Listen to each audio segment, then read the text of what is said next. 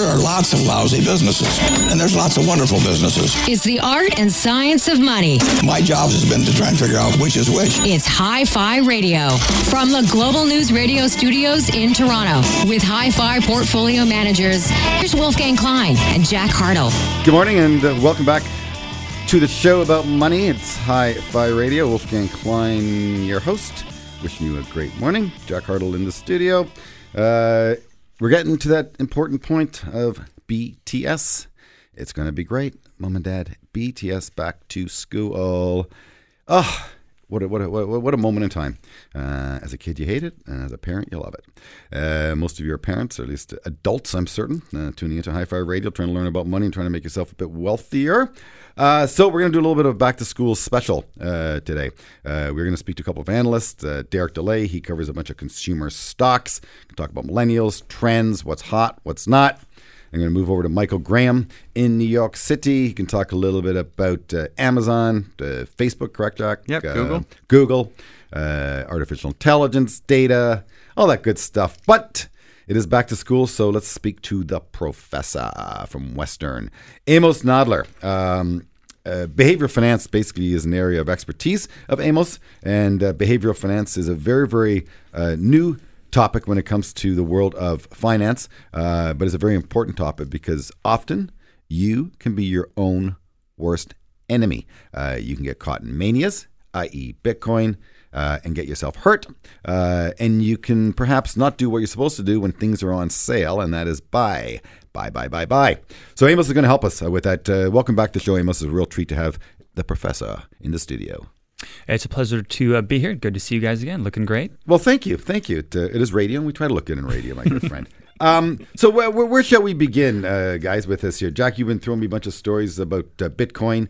Um, well, going back to school, maybe uh, you know what the students should, should, I guess, expect. Maybe going into Amos's class uh, if he's going to be teaching behavioral finance, because you know we see it every day uh, with retail investors. You know how they react to the markets, and and sometimes, um, you know, like you said, sometimes they're their own worst enemies. So um, kind of bridging the gap between you know what do you expect uh, going into one of Amos's class versus you know what do we see in the in the the day to day market? Well, yeah, because you're gonna have accounting followed by behavioral finance, right? Uh, and so there is I won't say disconnect because it, it's all relevant, uh, but they're just such different studies. Uh, the one is black and white, true or false, yes or no. They're numbers or math. Uh, your world can be certainly debated and challenged and have a lot of fun, but there's, there's a root to it all uh, and a science to it. And that's really what I want you to help share with the audience the science of behavioral finance and some of the truths that you can help us better understand ourselves and what we to keep ourselves from ourselves. Yeah, well, it really is based in science, and the idea that uh, traditional finance finance was based on really traditional economics, which was built on like physics and biology models. And so if you think about the traditional finance platform, it's based on models that have like particles and quote unquote rational agents making decisions. And that's what a lot of economics was for a very long time. Right, rational. Rational, rational. predictable, axiomatic. But, behavioral finance. They, I say then they forgot that humans were involved. Right. Well, because humans are so hard to model. Could you imagine an equation that models people who have heuristics and biases and moods and hormones and in a crazy environment. It's it's almost impossible to have a mathematically tractable model of human behavior. And so economics went to like a physics model. And so behavioral comes along and says, you guys, that's not reflective of what people actually do. Let's model actual people. Let's have the behavior inform our models. And that can help us both have uh, more rich models and have people make less mistakes with their money. So, so give us some of some, some examples in there that, that you have discovered uh, in terms of this model creation. So, a simple example would be looking at well, if markets were perfectly efficient, for example, people would act according to these rational models and they wouldn't buy and sell at the wrong times what we find is that people buy and sell often at the wrong times. they lose money trading. Uh, prices aren't always accurate. I mean, there's there's lots of different specific examples, but people don't even enter the market because of risk aversion or risk aversion that's way way too high and is irrational.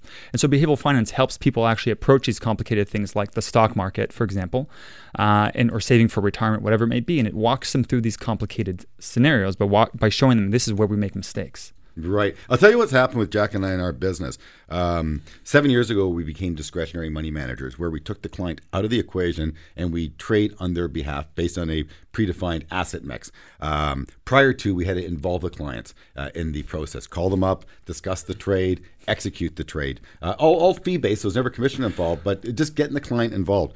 And uh, fact, Jack Hartle, uh, rate of return went up significantly. I would say clients' returns went up uh, approximately two to three percent per year. Makes uh, sense. Net of fees. It's absolutely remarkable. Uh, But very- it, it, hap- it happened for a couple of reasons. First, you don't have the inefficiencies of trying to call every single client. You've got 200 clients that you have to contact to sell Royal Bank and go through the logical process of that.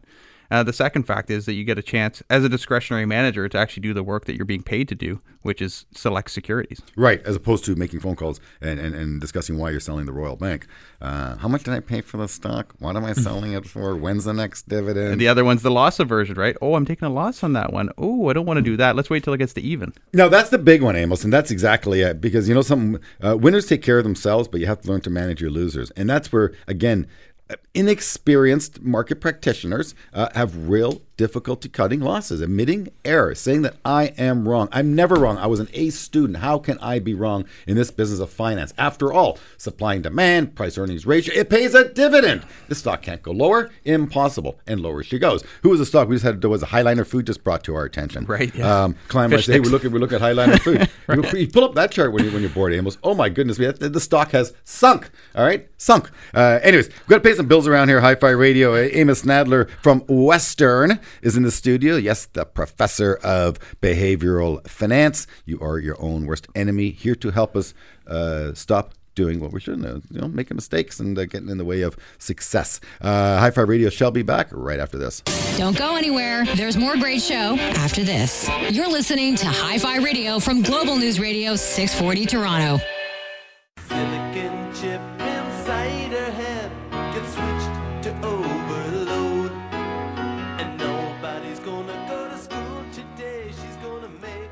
Yes, it is Saturday, so you don't need to go to school today. But it is Hi Fi Radio, so we are here to give you a very, very high level education from the University of Western with Professor Amos Nadler for free. That's right, free. What a beautiful four letter word. Free, free, free. And if you're in the money business, well, you like stuff for free because that means you can keep your money and compound it. Um, Got to be careful of free advice, though, Wolf. We see that all the time. Neighbors, the taxi cab, giving you free advice on stocks. We were talking to Amos about behavioral finance.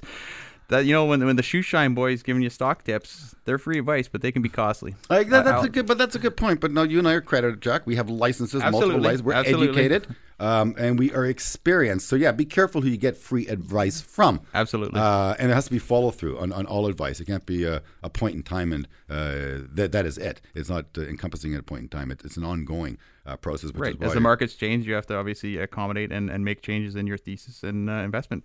Yeah, and as, as, as your kids change, and, and by the way, folks, um, you know, back to school is just around the corner. If you have not paid your child's tuition fees, please make sure you have enough funds able to make that tuition fee payment. Uh, we we had a few clients come to us last minute, scramble, didn't have the funds available, and end up taking money out of their RSP to pay their kids' uh, education funds because there was a gap of about two weeks where they had no cash flow. So please don't be forced to take money of your RSP if you're employed. It is very costly money. Anyways, Amos Nadler in studio, professor at the Western, uh, sorry, University of Western, uh, specializing in a field called behavioral finance. Not a lot of numbers in that uh, course, I guess. Eh? Just a lot of talk and theory and. Oh, uh, quite the opposite. Quite the opposite. Oh, we actually do a lot. It's yeah, we do. I mean, we we do the Ivey case system, and so they experientially learn through different scenarios uh, that professionals have gone through, both uh, money managers, CFOs, also individual traders. We also talk a lot about the market, and we actually we show the quantitative evidence of whether markets are efficient or not. Whether, for example, CAPM,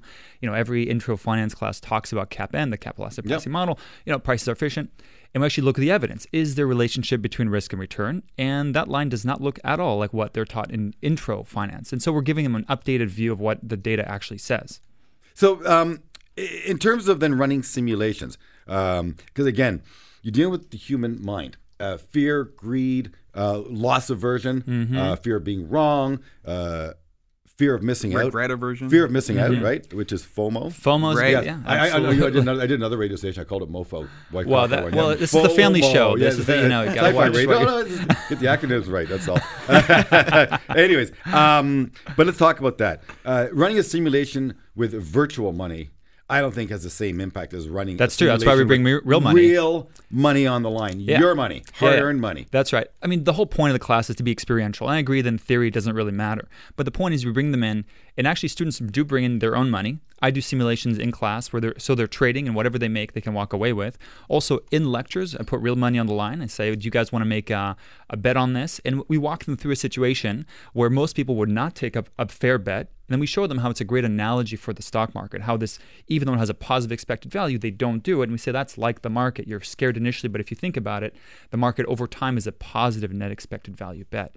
That's one example. And the, the final piece about the class is that there's a project where they do an actual behavioral finance startup idea, and they do it all in a safe environment, but it is experiential and it is eh, real in some sense. And so they don't walk out in their first job and make a huge you know, blunder and lose the company or their employer money. So we got a, a good uh, story here for the New York Times. Um, you've, you've seen this, haven't you, Jack? Uh, bull market hits a milestone, 3,453 days, and most Americans aren't at the party. Uh, so there's no FOMO going on uh, in the stock market, apparently. Not yet, Not right? yet. So tell me something. Uh, in your opinion, um, what does this headline say to you uh, about the market participants? That the fact this bull market is uh, the second is it the second longest in history? Um, what does that say to you? So when you see something, if anything. So when you see something run, I've, I've seen these numbers, and so first of all, those are nominal dollars; those aren't real dollars. So let's take that in consideration. That those are those are just what people see on paper, but you don't take consideration actual inflation. So those numbers are are not exactly uh, purchasing power parity numbers. But when you see something that's running high without the concomitant understanding of what the cash flows are, the companies that drive those numbers, people are going to be hesitant. Uh, it's not uncommon. So this is uh, it doesn't surprise me, but you see people enter and exit markets depending on whether it's doing well or poorly. People are also terrible at timing the market, even though they think they're great. People tend to be overconfident in timing it. And they're afraid of a crash because it feels imminent, and there's a lot of instability in lots of different fronts. Well, Well, that's there's just it. always there is always uncertainty, right? You had the, the Greece financial crisis. This is after the the main financial crisis that Right. stemmed out of the U.S. Then you had Greece. Then you had, um, I think, uh, the downgrade of uh, U.S. debt, and there's, there's multiple things along the way. You had oil crash as well. So there's always a reason not to be in the market. True, true. But it can certainly be costly. Like you said, you miss out on, um, you know, a long bull market. Absolutely, absolutely, and that's a, there's a, there's a bit of a leap of faith involved because sure, there's been major things going on in Washington, major tax cuts and those things, and it takes a while to see how they're going to go. But I agree that uh, the the fear of of loss can outweigh the rational decision to participate, and that can be a mistake. And that's like that bet you were talking about ju- just Right. in the last segment. You were talking about the fact that the, the odds are in their favor, and people won't make the bet because they're not making an informed decision. Right. If you're young enough, you you could deal with a crash on the way to retirement, and it won't be the end of the world. But but not participating, that's going to be a, a pretty bad retirement situation. That's just it. And you know, this, this is a very interesting market because as stocks are making new highs, uh, we get the odd call from a client: time to get out, time to leave. What do you think? I say exact opposite. When something breaks out and makes a new all-time high, buy more or at least stay with your position. Look, if it's an overweight position, it should never have been the position to begin with. If you're properly diversified and you don't have any big um, uh, single individual positions, keep the diversity going because the, the S&P 500 in the last 100 years has compounded at about 12%. The average consumer has not compounded at half that number uh, because of incorrect entry and exit and not viewing the market the way Warren Buffett views the market or our friends at Fidelity as well. They've, they've changed uh, Jack and I's Yeah, all, thought all, all their process on- internal biases are keeping them from getting those returns. their internal biases. Well, correct. cog- cognitive and emotional. Right? Yeah, yeah, but the, the the valuation of the market matters to a degree. But I think we're sort of at the midpoint of valuation, and I don't think the party ends until you get to extreme, which means extreme participation and extreme valuation. And I just Extreme euphoria. and extreme euphoria, I just don't see it. We saw euphoria in Bitcoin, party ended. Uh, we don't see extreme euphoria yet in the broad stock market. The odd sector, perhaps, uh, i.e., marijuana, uh, re- regaining some strength in Canada in terms of interest. But beyond that, uh, it is quite. Benign, and as such, I think very, very bullish as such. Uh, Amos Nadler, uh, professor of behavioral finance at the University of Western, BTS, back to school. You take good care of our boys and girls because they're going to be young men and young women one day running the country, and so they all their success and our success rests in your hands. Will do. Uh, thank you for joining us. Thank you. All right, coming up next, we're going to speak about consumer names as the millennials get set to go back to school with Derek Dley to find out what's hot and what's not in the world of consumption. Right after this. Money. Let's take a break. But after, Wolf and Jack will continue their in depth discussion about money. You're listening to Hi Fi Radio from Global News Radio, 640 Toronto.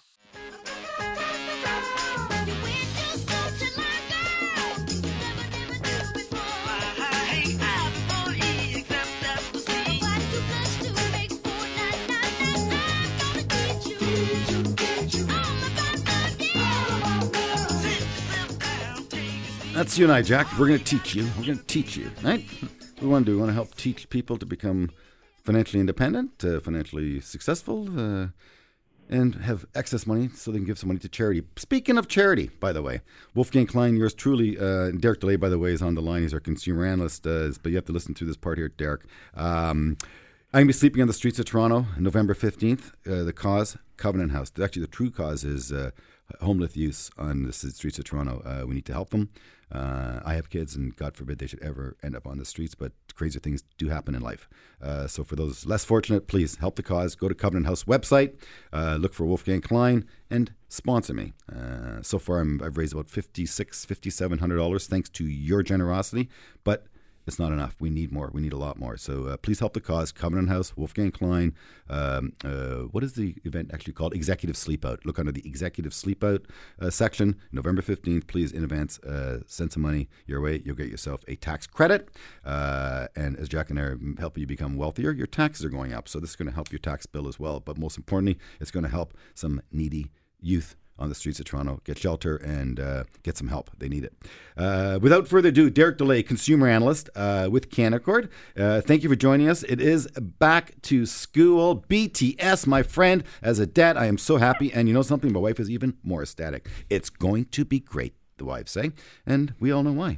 No more fighting, no more screaming. Take me here, take me there. I'm bored. Nonsense. Back to school. Uh, so, what's hot, my good friend? What are the millennials uh, consuming?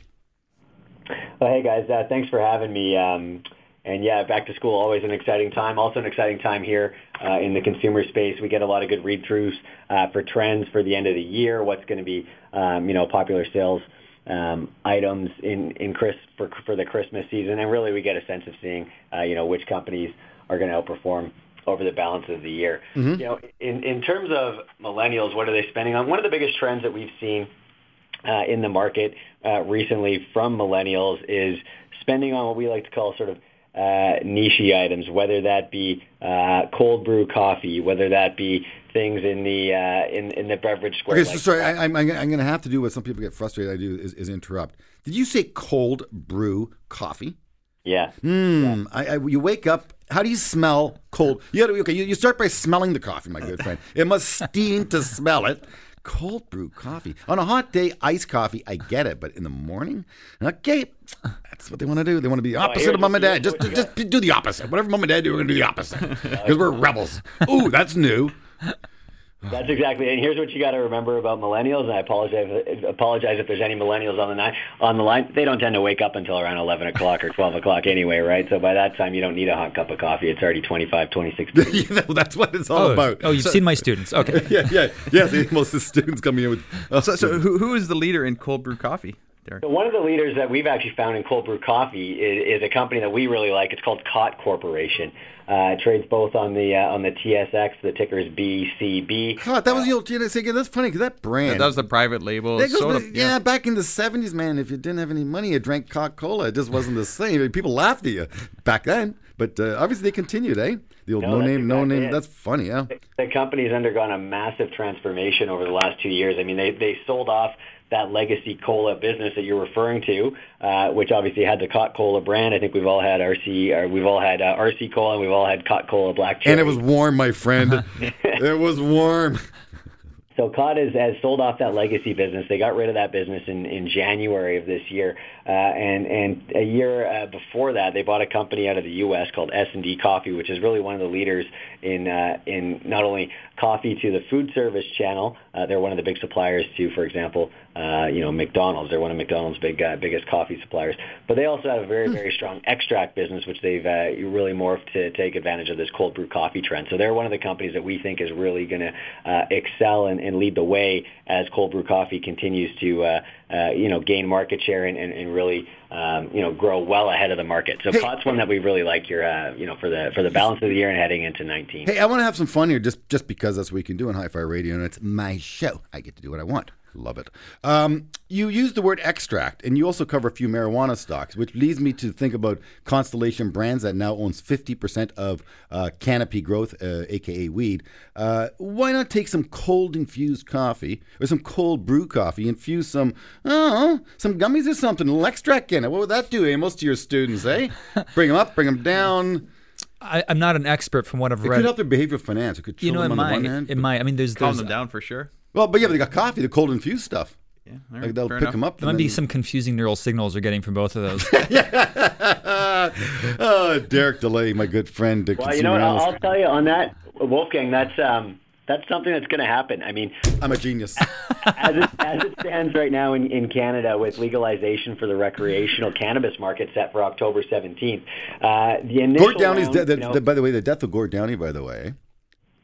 Date of death, October 17th. Yeah. Oh boy. Okay. Yeah. Oh, is it really? Oh, that's okay. That's interesting. That is actually really interesting. It- mhm. Uh, but you know Trudeau and Gord, they're buddies.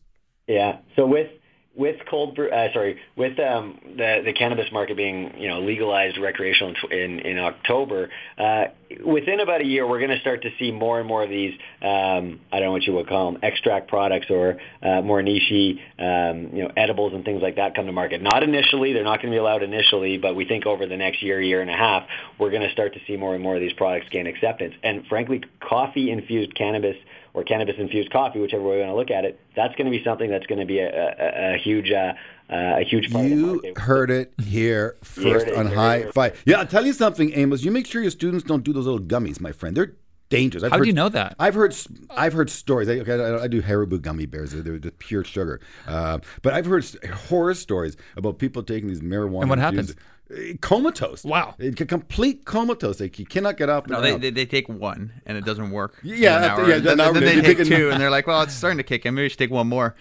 And they got a problem. th- th- th- that's what frightens me. Wow. It's- Well, I don't think they'll be eating gummies after this. If they know it's uh, comatose. No, they, they want their cold infused marijuana infused nonsense that we were just talking about here. oh, my God, all the ideas that we're coming up with. And you know something? There's more. Uh, but we got to pay some bills around here. Uh, so you please stay tuned to Hi Fi Radio. We got Derek Dley, consumer analyst, man who's on top of trends upon trends. Because you know what? The trend is your friend, and we shall bend some light on Hi Fi Radio right after this. Listen, we're going to take a break. But when we come back, more money talk. You're listening to Hi Fi Radio from Global News Radio 640 Toronto. Bum, bum.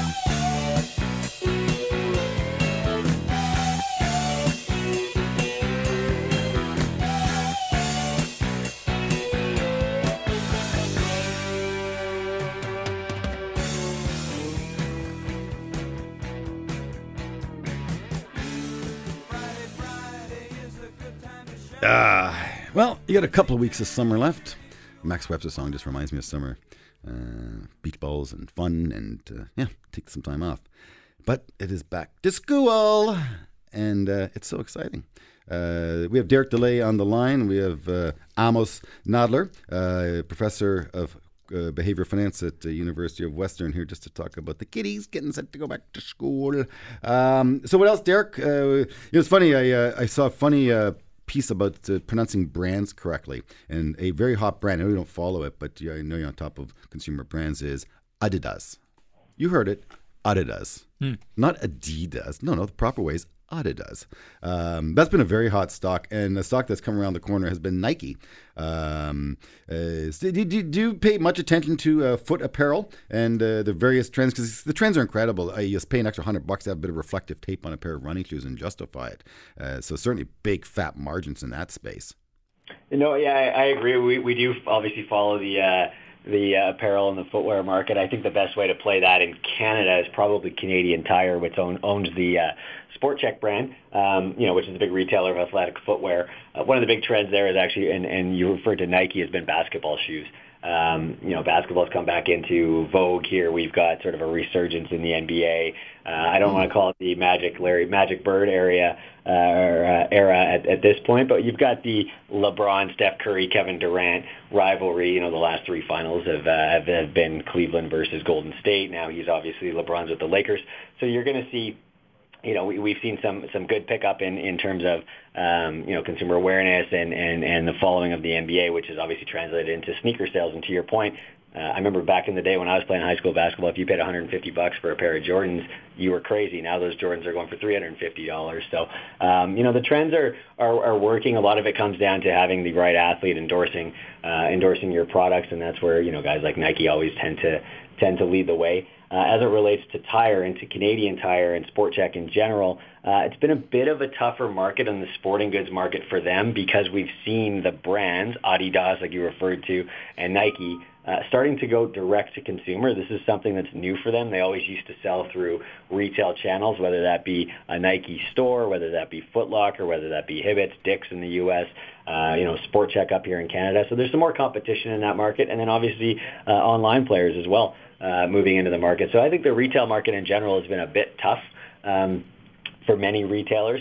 Canadian Tire, uh, I would have to put in that bucket. It's been a it's been a bit of a tough go the last couple quarters, uh, but certainly the, the footwear trends are strong. And if you can find a, a more interesting way to play that, I think buying the brands is the way to go. So buying Nike ahead of Canadian Tire, I think it makes a ton of sense at this point. Interesting. Um, I'm going to uh, shift gears a little bit because I've been doing a bit of research on a stock that Jack and I have been uh, following. We have yet, yet not purchased it. Um, Great Canadian Gaming uh, Corp. Now, by the way, I'm not a gambler. I don't really support gambling. I'd rather invest in quality companies, buy some Nike, buy some Adidas, uh, call Jack and I, and invest your money. But if you wish to play and you want to gamble, Great Canadian Gaming is a very interesting story. Uh, it's a good quality, unique Canadian story, which are truly hard to find, I believe, as an investor. Uh, you know, oil is not working that great right now. The commodity space isn't that exciting. Well, Derek even talks about Canadian Tire getting uh, Amazon, or you know, there's challenges with on- online retailing. But yeah, so it's a, tough. A, co- a company like Great Canadian Gaming, they do have that moat that you're looking for. They have government regulation,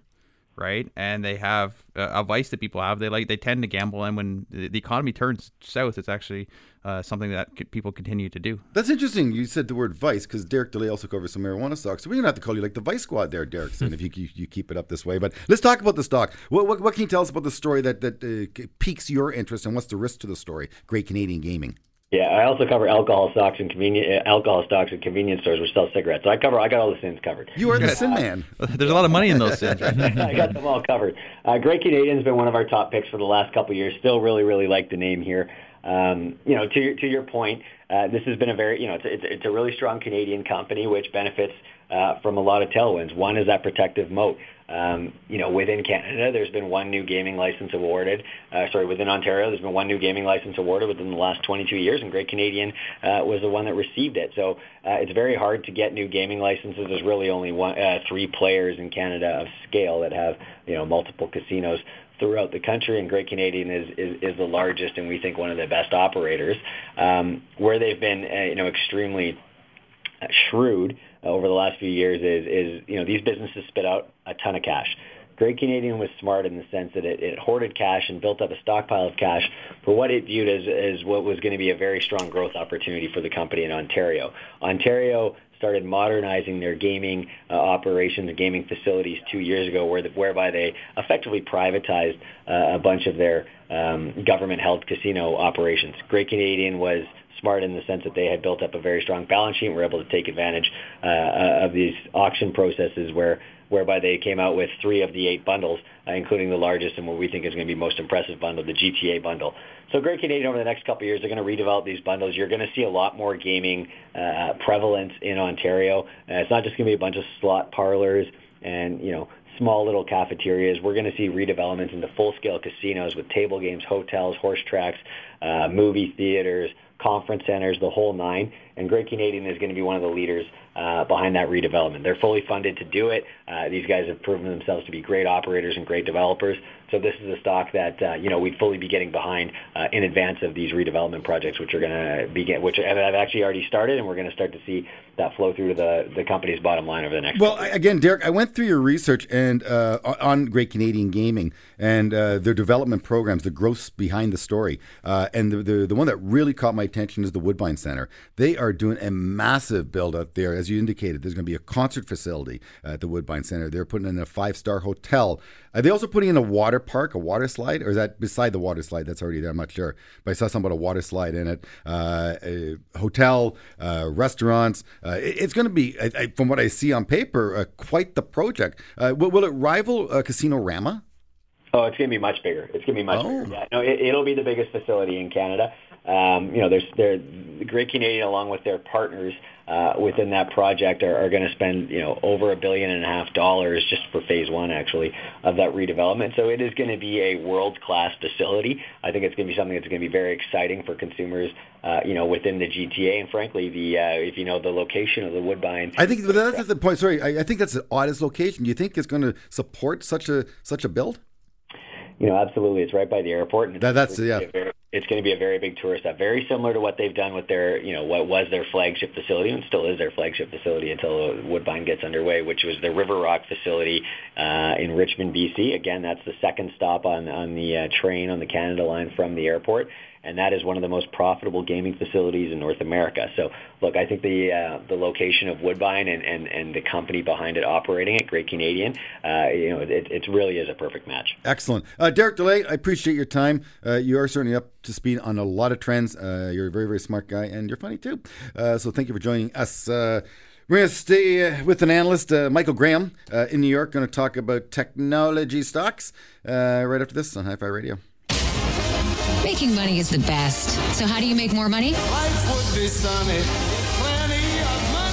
Come on back after this. You're listening to Hi Fi Radio from Global News Radio 640 Toronto.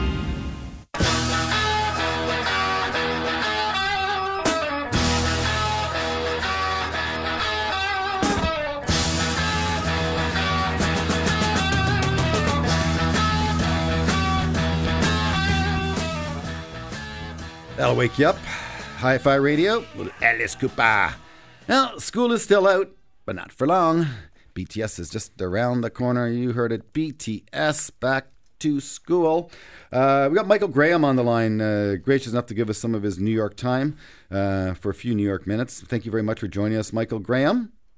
Yep. Hey, Wolfgang. Happy to be here. Thanks for having me on. Yeah, you're so you're one of our uh, key analysts. You cover the big boys, Alphabet, which I know is Google, Amazon, Netflix, Facebook, uh, even Snapchat, uh, Twitter. Twitter, Donald Trump's favorite company. Eh? Elon Musk doesn't like Twitter so much anymore. yeah, you don't you don't you don't do Tesla, do you? That's not one of your babies, eh? Uh, no, we actually did our, our my colleague Jed Dorsheimer just uh, launched on it, so we do cover it now, but it's not me. Yeah. Um, let's start because we have Amos Nadler in the studio with us. He's a professor at the University of Western. Uh, so we did a couple interviews with him on behavioral finance. Um, but uh, I, I want to continue on behavioral finance for a second because you you you are our blockchain, our resident blockchain expert, uh, artificial intelligence expert, uh, and and cryptocurrency expert. Correct, Michael? Uh, well, that's what we're trying to do. Yeah. Exactly. Well, you are our expert. You're the, the guy who has the most knowledge within Canaccord, so you're, you're the guy we go to. So, listen, we're just talking about manias and fear of missing out. And Jack shared a, a, a- a tragic story with me, but uh, I don't know if I truly feel sorry for the individual, i.e., uh, a lady uh, wanted to have a better life for her family, took her life savings of about $125,000. Was it cryptocurrency? Put She- it in crypto, yeah. Put it it at the end of the year last year. at the end of the year last year, or, yeah, and basically lost what 70, 80 Her life savings. her, Yep. Uh, the bulk of her money. So back to poverty, trying to get to trying to become wealthy for the family, and end up right back. Saw an opportunity, took a shot. Obviously, didn't work out, and they're back to where they started, maybe even worse, right? Yeah, there's a lot of morals to that story, my good friends. If you need to participate with, please do so with such a small amount of your money. Diversify yourself. You know, I own App, I, I own Google and Amazon and Facebook for our clients, plus another 47 stocks, and each stock would have a 2% weighting. So, you know, if Michael Graham is wrong, which he rarely is, but if one of his stocks goes down, which I want, some will, um, we can manage the risk. Uh, but let's talk. Let's talk about that in terms of uh, blockchain um, and, and all that funky futuristic stuff. Uh, is it real? Is it here to stay? Is it going to disrupt the world tomorrow, or is this more like a twenty to thirty year rollout phase? And I think it's the latter, by the way. Yeah, I, I I agree with your assessment, Wolfgang. And you know, I heard a little chatter you know, right before we came on about comparing this to uh, like adding .com to the name of a company. I mean, I was an internet analyst in the 90s, and that's exactly what happened. You would you know call yourself a dot .com, and you'd get a much higher valuation. It was easier to raise money. Uh, you attracted a lot of attention. I think that's going on right now in the blockchain sector as well. Uh, today, there's just you know a lot of um, cachet attached to kind of being a blockchain or a crypto asset or digital asset related company. Um, but I, but I, and I think that's going on, and you know that will run its course. And unfortunately, you're going to get some folks, you know, losing a lot of money by, you know, maybe not investing in, you know, a diversified, you know, sort of prudent, cautious way. Um, but I definitely believe that um, blockchain and crypto assets are here to stay in some uh, way, shape, or form, and um, we're just seeing, I think, the natural, you know, sort of uh, ripples, you know, early cycle ripples of, you know, valuations uh, fluctuating, values fluctuating as people try to get their, their, their heads around what's going on. So which company, uh, because instead of playing blockchain directly, maybe played indirectly. In other words, who's currently benefiting the most from utilizing blockchain? Because I'm looking at some of your stocks. Like I would have to think Amazon is investing heavily into blockchain, uh, i.e., from a, to manage logistics. Uh, I don't know about Facebook, uh, but I know certainly IBM is, is is very much involved in artificial intelligence. And again, they're, they're two separate categories, but similar meaning. Yeah, I mean, it, it's it's an interesting question because we we've kind of tagged this as um, you know, a multi-phase model for uh, traditional equity investors getting involved with blockchain. And phase one is exactly what you uh, which is what stocks do I own in my portfolio that might be impacted.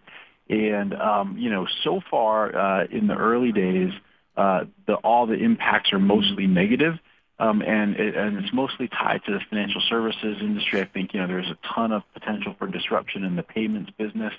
Um, you know, down the road, I think you correctly point out that there's some, uh, you know, optimization potential in things like supply chain and logistics. Mm-hmm. Um, but in the short term, it's really sort of negative impact, especially in you know payments and finance. Yeah, but back up again. I want to interrupt you if you don't mind, Michael. Uh, Visa, Mastercard hitting all-time highs and going higher. Uh, and not cheap stocks. So they, I think they're gaining market share. And Jack and I were talking about just this, you know, setting up for the interview with you today. That uh, you know, the blockchain uh, is going to be very disruptive to the credit cards, but we're we're not seeing it.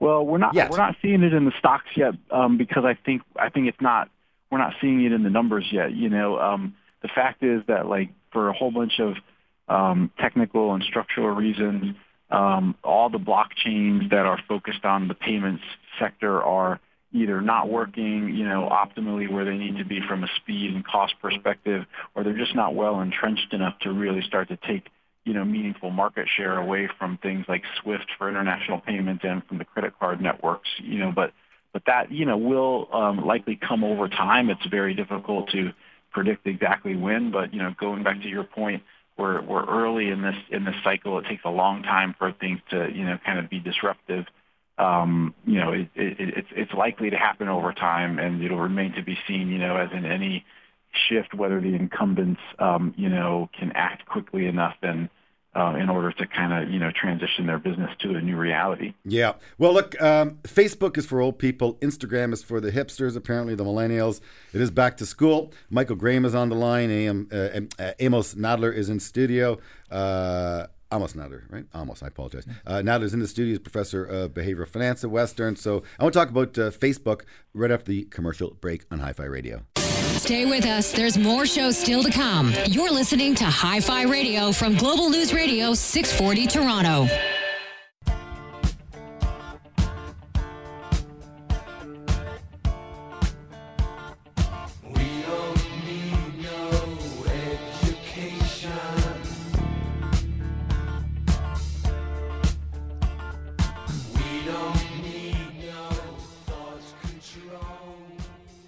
No, we shall all think for ourselves. Uh, and we are here to help you do just that on Hi Fi Radio. Expand, expand your mind, your gray matter and try to help you make some money, uh, investing wisely and prudently, and buying quality assets and diversifying and managing losses and staying away from hype and don't let uh, and preventing greed from getting the better of you. Uh, it's ironic because it's funny when you see a layup in the market. Often it just ain't so. I thought uh, Tim Hortons recently uh, was looking really, really good, uh, breaking out. I said, yes, probably a sure thing, and it went down. Uh, one of my favorite stocks, Facebook, uh, the, one of the cleanest charts that I've I've owned uh, in the last ten years. It's been such a beautiful, clean chart, staying on trend. Technically, I'm just looking at the chart. Technically, holding trend line. you know, a few little bumps along the road, but didn't break trend line. recent quarter, great results. Michael Graham, by the way, is on the line. He covers Facebook. Uh, but great results out of the stock, but the stock uh, basically has been put into the detention center for a couple of weeks, months. So uh, first off, uh, Michael, Facebook, uh, you, you you took your price target down on the stock. Um, they own Instagram. It's back to school. Instagram's what the kids apparently. Insta chat with their little friends on. Is that what goes on? There's there? Snapchat too. Snapchat too, yeah. Uh, but uh, Michael, what do you think about Facebook in here? First of all, so let's start with that in terms of as an investment thesis at these prices. Yeah, um, you know, definitely think that the that the dislocation is more of an opportunity than something to be afraid of. Um, you know, the, the the stock went down because even though Facebook had a solid uh, Q2, they came out and said that um, you know revenue growth was going to slow down quite a bit, um, and they also said that they were going to have to spend a whole bunch more money in order to ensure that you know users' privacy needs were met. Oh, speaking um, of which, Mike, can I ask you a two-part question about this? The whole privacy thing was a huge blow to the trust of the company. Yet at the same time, Facebook's getting into other ways of generating revenue, and specifically, they announced online dating. Now, how do you think that's going to work, given that Facebook has the most information about people that's I think ever been available in human history about individuals, but also there's such a blow to their credibility and trust among consumers. So how do you think that's going to actually play out in terms of revenue and people actually using the services? Yeah, great, great questions, and and you know, um, I think from a from a, a user's kind of still using the service perspective, um, what we've seen so far is that um, uh, the users aren't that focused on like turning down their usage of Facebook because of privacy concerns. I think um, I think you know we haven't seen that show up in Facebook's user metrics yet. Uh, the user base is still growing nicely. The engagement of the user base is still expanding in terms of time spent. So, um, you that, know, sorry, Michael, that's expanding. Time spent on Facebook is going up still. It is indeed, okay. and, and and and the users are voting, you know, with their thumbs, so to speak. Um, yep. Even though the regulators are, are are more focused on the privacy concerns than the users, um, we also saw, and this was true with Google too, that you know, in, when GDPR in Europe, which just happened recently, and caused all the users to face, you know, these opt-in screens when they, you know, restarted the app and the vast, vast, vast majority of users just buzzed right through that and wanted to just get into the content and not worry about it. So, you know, from that perspective, I think the users are pretty okay. You know, the dating thing is super interesting because this is the second or third time Facebook's kind of, you know, done this. That way back in the early days when a lot of developers were building apps on top of Facebook, they had, um, you know, a dating thing, and uh, what they saw back then was that was that it's actually sort of you know, just like uh, users don't want to use uh, Facebook and LinkedIn and sort of commingle those accounts, um, they found that users wanted to keep the mainstream part of their social network separate from like searching for dates and searching for, you know, a, a significant other. They, they felt like, you know, it was sort of two different worlds. So will it work so, through the Facebook brand, or would they be selling the data? How will that actually work? They announced it. What's what this, does this have any material impact on the company? We haven't well it, you know it, it would be one of those things that drives engagement higher right you know that time spent um and and and possibly it could you know lead the way into subscription i mean facebook's never charged for anything uh but you know there's always that possibility um you know down the road but the thing that makes like you know match group for example you know, is just very much sort of a walled off like dating environment, mm-hmm. and it, that makes sense. Different, different from your from your regular social network. Interesting. Uh, in terms of regulation, Jack, you have that quote that I like. You always throw the quote out uh, about something right, becoming. Right. Too, when, when a, well, when a company's profitable, you tax it. That's what government does. Oh. When it continues to make money, um, you regulate it. Yep. And when they stop mo- making money, you subsidize it. so we're not subsidizing So- Facebook just yet, but we are regulating it. Uh, again, antitrust or regulation is, is a big, big topic because we saw it with Microsoft, I believe. We saw it with Google, uh, and now you're seeing it with Facebook. Uh, so well, it's, it's definitely a headwind that they have to contend with, and it's because they're powerful companies. Yeah, well, it's either that or companies that lose money, which we don't like either. So, Nope. uh, uh, Michael Graham, thank you for your time. Your your wealth of knowledge. I want to talk to you next time about Wayfair versus Amazon, moving furniture versus small package goods, but stock you don't cover. But I know you know something about it. But we're out of time. It's getting set for back to school. A week and a half away, but summer continues. So I do want to wish you all a wonderful weekend. And please join Jack and I each and every Saturday uh, at 7 to 8 a.m. on Global News Radio, 640 in Toronto for fresh episodes of Hi Fi Radio. All the best. Listening to Hi Fi Radio with Wolfgang Klein and Jack Hartle, portfolio managers at Canaccord Genuity Wealth Management. For questions about today's show or any money questions you need answered, email Wolf and Jack at wolfgangklein.com. Hi Fi Radio, for the love of money. We'll see you next week.